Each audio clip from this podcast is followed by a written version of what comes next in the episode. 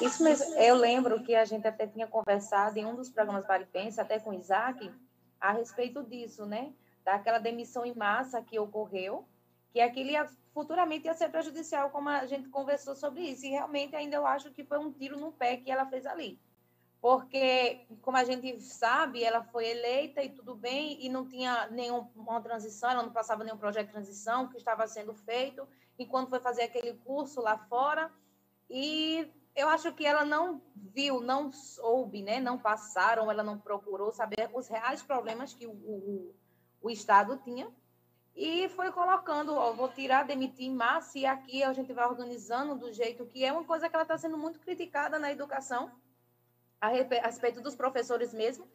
Começou o ano letivo sem convocar os professores, começou o ano letivo sem estar com um cronograma, começou o ano letivo com esse déficit, e fica complicado na, na educação, na saúde, na segurança. Sábado mesmo eu fui assaltada e eu cheguei no. no Você foi assaltada? No, fui, fui assaltada sábado, cheguei num destacamento, quis prestar um, um boletim de ocorrência, o policial nem aí. Meu Deus. Nem aí. O policial veio me perguntar, perguntar uma pergunta pessoal, sabendo quem era os, os assaltantes, eu ainda disse a ele se sabia quem é, então fosse lá e aí, me respondeu alguma coisa? Não, por quê? Porque não estão nem aí. Se estão trabalhando desgostosos, vão fazer alguma coisa? Não vão. A gente que, que é cidadão que se vire. Cada um procura a sua segurança. É e é isso que, infelizmente, está ocorrendo no Pernambuco. Se eu não trabalho, se eu não tenho minha remuneração bem, porque você trabalha com, com incentivo. Se eu não estou sendo incentivada bem, eu não trabalho bem. É verdade, é verdade. Eu, eu, eu pressionar é com essa falta de, de, empatia sobre os problemas da população. Você vê, você foi fazer uma, uma ocorrência que, lamentavelmente, você foi assaltado e você é tratado, você parece que você não paga imposto, você não é cidadão, é tratado com desdém, é, foi, é mais um. Vai ficar mais um na estatística, porque ninguém parece que vai resolver ou nem quer resolver. E isso tem que ser tratado. Agora, é, um, veja só, é funcionário insatisfeito, população insatisfeita, e onde a gente vai parar com isso? Onde é que vai parar com isso? A gente vai chegar a um denominador comum como? Não sei. Não sei. Eu só sei o seguinte, que, é, veja só, e eu tenho que e a gente tem que, que, que, deixar isso aqui muito, muito claro e fazer esse registro. A gente tem que fazer esse registro.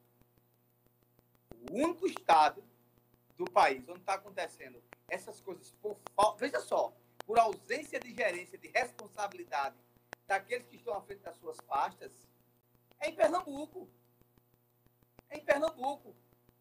Muitos governos aí não foram continuidade, mas as coisas estão caminhando. Aquilo que já existia continua. Aquilo que era bom para a população continua. Os serviços não, não, não estão sendo piorados. A sensação que dá aqui é que os serviços estão sendo piorados daqueles que existiam continuidade. Aí fica só esse negóciozinho aí de rede social, de rede social. não sei. Os grandes. É, a, a, a, e, e, e procuram-se. É uma procura terrível para encontrar defeito do outro. Deixa essa página virada. A população já disse que o outro tinha defeito. Tanto é que elegeu a governadora Raquel Lira.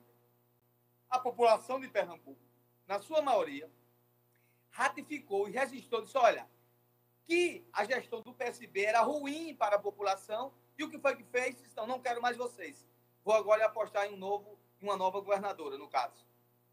Num novo líder, numa, no, no, num novo gestor, no caso, é a governadora. Uma nova gestora.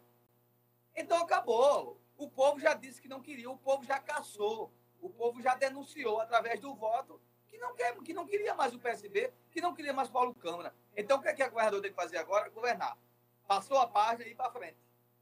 Organizar as coisas que estavam em dificuldade, referente ao atendimento da população na sua prestação de serviço, consertar aquilo que não estava funcionando bem e fazer o feijão com arroz.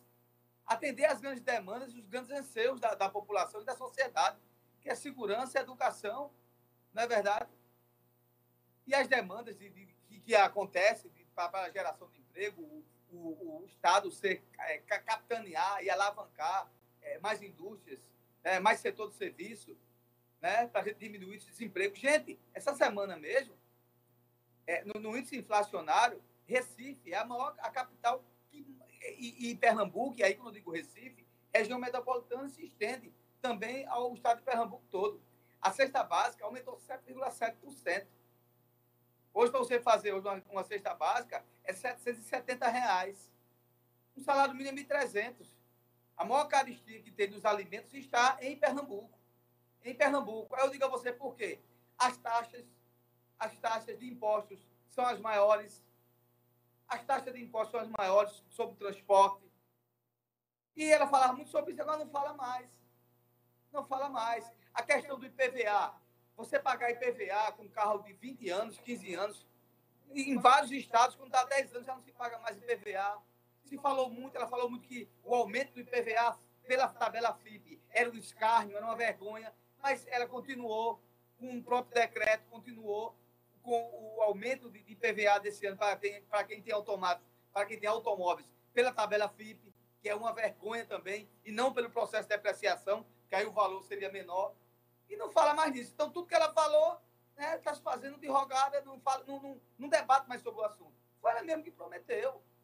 Né? Diminuir algumas taxações sobre alimentos para que a cesta básica diminui, que essas taxações de impostos são pelo, são pagas por, por nós, é, são cobradas pelo próprio, é, é, são cobradas pelo governo através do ICM, né, do imposto de circulação de mercadoria.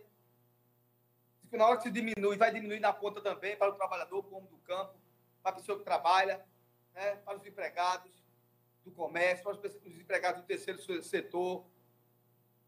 Então, são essas coisas. E para, e, e para a massa salarial em geral, a massa de trabalhadores em geral, isso diminuir na ponta para você que vai lá no supermercado, para você que vai em São Vicente comprar no supermercado. Então, assim, tem que começar a tratar das coisas né, com. Tem que sentar e centrar. Eu vou resolver isso, isso e isso. Nomear prioridades. O grande problema que eu tenho observado é que não está havendo nomeação de prioridades. O que é que, qual, é que, qual é o maior anseio aqui do povo pernambucano? É isso. Vamos resolver isso agora. Dizer como é que a gente vai resolver. Não é? Sei. Vamos aí. Espero, aí continuo. No, no fim aqui do meu comentário. Eu espero, eu espero que, Tássia, que haja um bom governo. Eu ainda acredito, ainda tenho esperança.